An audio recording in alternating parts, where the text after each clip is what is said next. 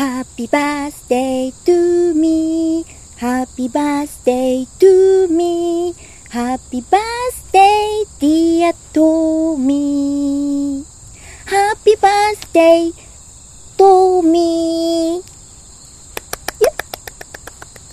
やったビバマイスタイルこの番組は自分らしさを大事にすることできることが楽しくなってきた。という私トミーが笑顔と元気と勇気を持ってマイスタイルをお話ししていく番組です。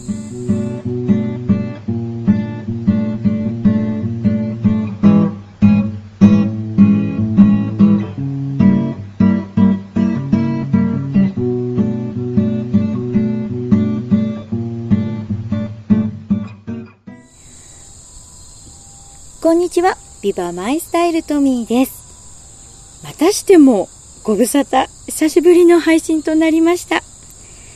夏の終わり秋も近い新潟からお届けしてまいります。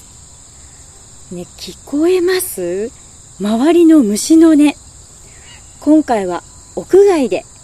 え新潟県立植物園のハーブ園からお届けしております。私の憩いの場ですね。ハーブ園からなんかこうお香のような不思議な匂いも漂っております。この屋外にもかかわらずのっけからバースデーソングを歌ってみましたが私先月誕生日を迎えまして先月誕生日ってねもう8月も終わるというこの日に1ヶ月遅れですよ。まあ、自分の誕生日ですからね、1ヶ月くらい遅れてもいいかというわけでご報告です。えー、先月誕生日を迎えて48歳になりました。トミー48です。わあ、センターを取るも何も、私の人生、私が中心？という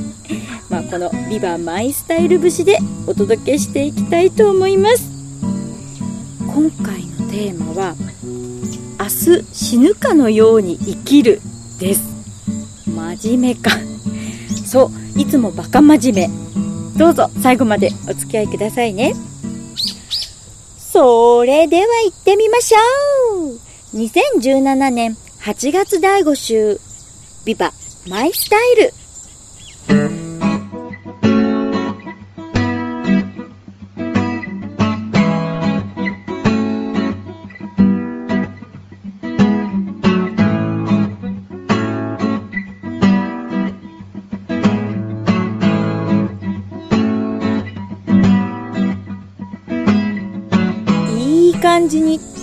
の鳴き声が入ってましたね。もう植物園いいところです。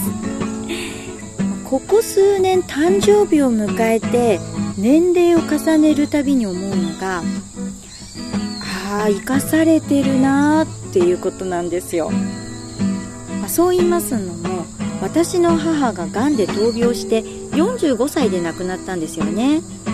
自分がそのその時の母の年齢を超えたあたりから、生かされているなぁと。しかもね病気もなく健康に、まあ、たまに頭痛とかに苛まれてることってありますけど、まあ、そこそこ大病もせず生きていられるっていうことにねこれはありがたいことだなぁと思うようになりました。なんか鳥がすごい騒がしいぞ。BGM いらないですね。母が亡くなった時お葬式に来てくれたある方にね言われたことがあるんですよ、ね、お母さんかわいそうに子供たちのために一生懸命やってきて子供も大きくなってこれから自分の人生っていう時にねってねこれが当時の自分にはなかなか刺さりましてなんだか母がね自分たち兄弟のためだけに生きて自分の人生なんてなかったっていうふうに受け止めてしまいまして自分たちのために母の人生を犠牲にしたのかっていう心境になったんですよ。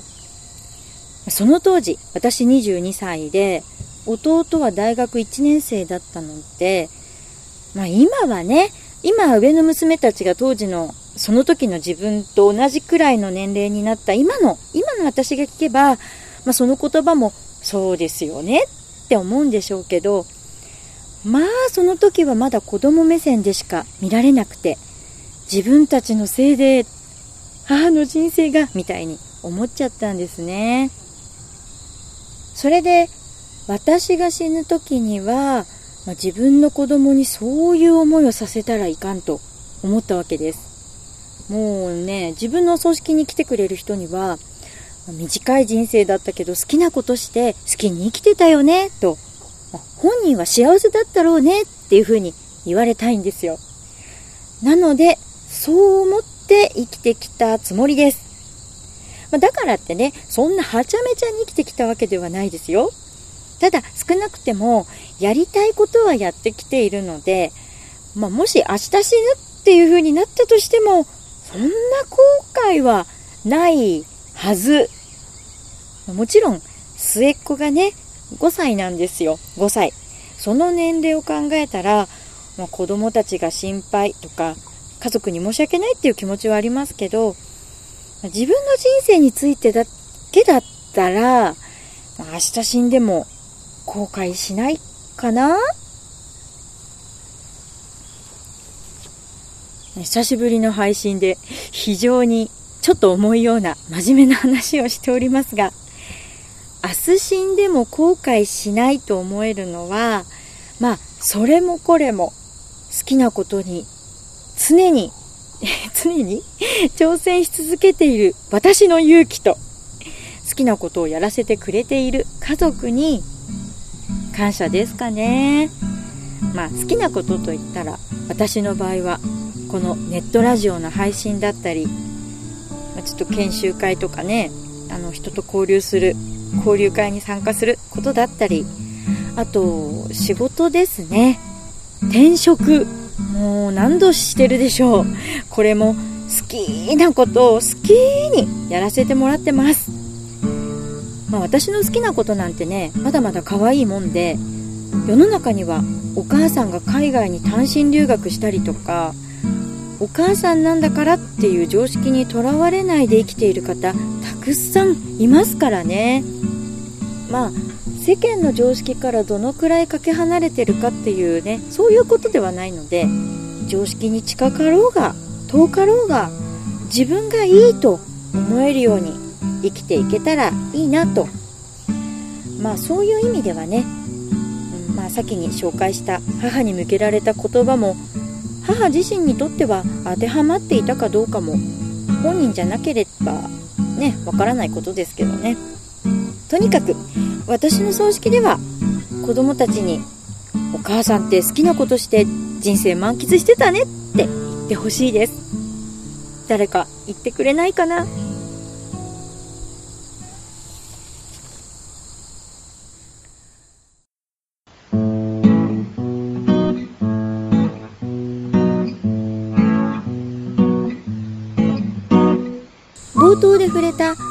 死ぬかのように生きる。という言葉はご存知マハトマ・ガンジーさんの名言。明日死ぬかのように生き永遠に生きるかのように学べからいただきました。これ著作権とか大丈夫ですかね？大丈夫ですよね。この言葉とっても好きで自分にストンと入ってきます、まあね、私も日々そうありたいなと思ってそうなるとこうよりよく生きる方法とかを考えたりします。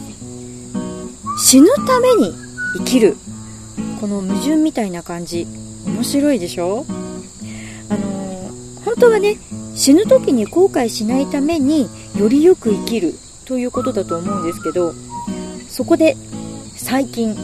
よりよく生きるという意味でね、あのー、ご機嫌に過ごす方法を本で調べたりしています。ですね。機嫌よく過ごすってすごいことなんですよ。あの機嫌ってね良くも悪くも伝染しますよね。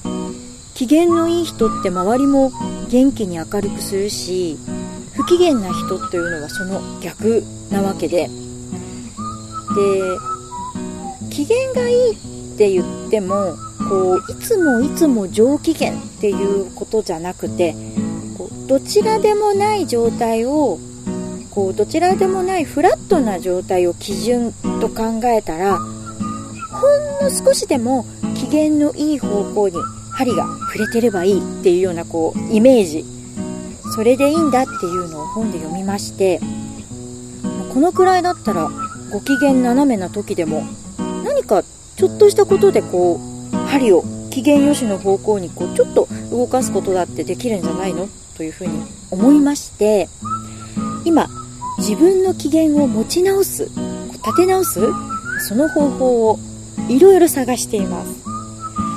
まあ、これ多分人それぞれ違うと思うんですけどその人なりのものがねあると思うのででもこうそれを自分の中のそのいい方法をいくつか知っておくといいのではないでしょうか。周りを見てもこうご機嫌を維持している人と不機嫌を平気でまき散らしちゃっている人っていうのがいますよね。どちらがって言ったらやっぱりこうご機嫌を維持できる人でいたいものです。人前で不機嫌にしている人とか見るとこの人って明日死ぬかもしれない日でもこんな感じで不機嫌をまき散らしてんのかしらと思ってしまいます。ね。ほら私トミーは明日死ぬかのように生きてますから。ついそんな風に思ってしまうわけです。でもきっとねそうじゃないんでしょそういう人もあのあそういう人は明日死ぬかもしれないなんて思ってないんですよ。もうねずっと人生続くと思ってる。でもそうじゃないかもしれないですよ。有名な詩がありますよね。最後だと分かっていたならという詩があります。ご存知の方もいらっしゃると思うんですが、まあ、ここで朗読ができないのでご存じない方はちょこっと検索するなどしてあの一度見ていただきたいと思うんですが最後だと分かっていたならこのね詩の中にある今日が最後になるかもしれないこのこの一文ですよ全ては。詰まるところ人生を後悔しないためには今日が最後になるかもしれない覚悟で臨むと。ね。もうこの詩で言う最後は自分の最後かもしれないし目の前の相手の最後かもしれないけどまあガンジーさんが言うようにね自分が明日死ぬかのように生きましょうよ。そしたら不機嫌をまき散らすとかしませんよね。不機嫌ってね周りに伝染するだけじゃなくて周りの人にもこう気を使わせるので人生の最後にとかいうもう以前に人前で不機嫌な態度を出すっていうのはいい大人が幼稚だなと思ったりもするわけです。実はこのところ不機嫌な人にやられているのでもうがぜボルテージが上がってきました。道徳の教科書に人に親切にすると同じくらいのレベルで人前で不機嫌にならないって載せてくれないかな。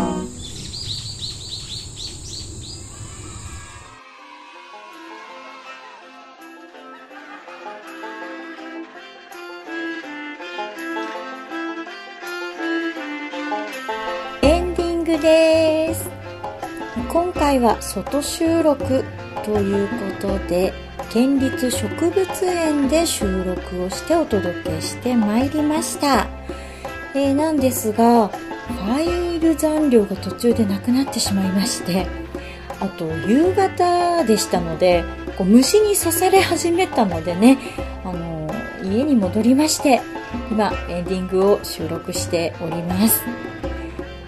明日死ぬかのように生きるという話がこうね不機嫌撲滅みたいになりました今回のビバマイスタイルでしたがいかがでしたでしょうか？そうは言っても人のことは変えられないですからね自分のことを何とかしましょうという意味でえメールを募集したいと思います。自分の機嫌を良くするのに効果があること。これは人それぞれと思いますが、あなたの場合を教えてください。多分ね、一人でいくつもこう何パターンもあると思います。私も先週見つけまして、ああ、この曲を聴いたらもう不機嫌ではいられないなという曲ですよ。ザ・ヴィーナスのキスは目にして古いの持ってきたでしょ1981年の曲ですって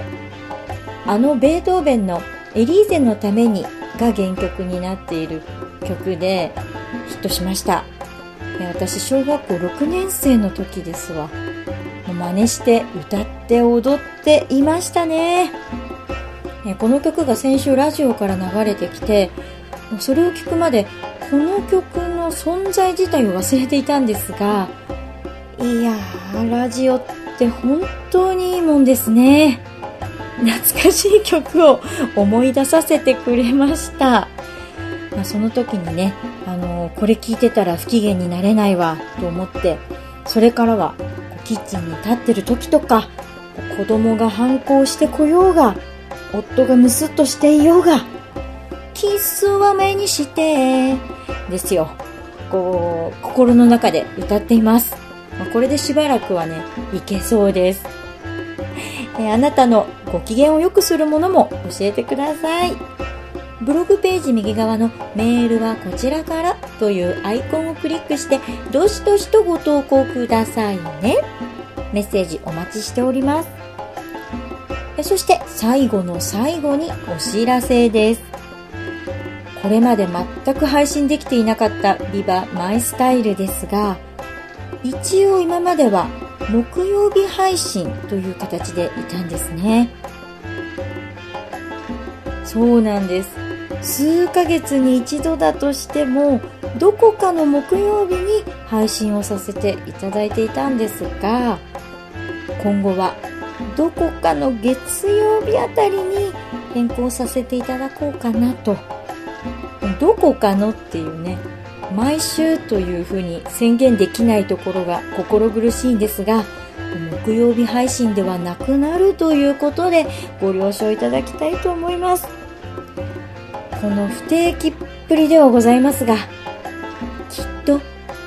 きっとまた配信するわ。というわけで誰の真似でしょう、え、こんな私に今回も最後までお付き合いくださいましてありがとうございました。ビバマイスタイル。今回はこれで締めたいと思います。お送りしましたのは、私の人生のセンターは私よ？ドミー48でした。ま、自分らしくでいいじゃん。バイバイ。またね。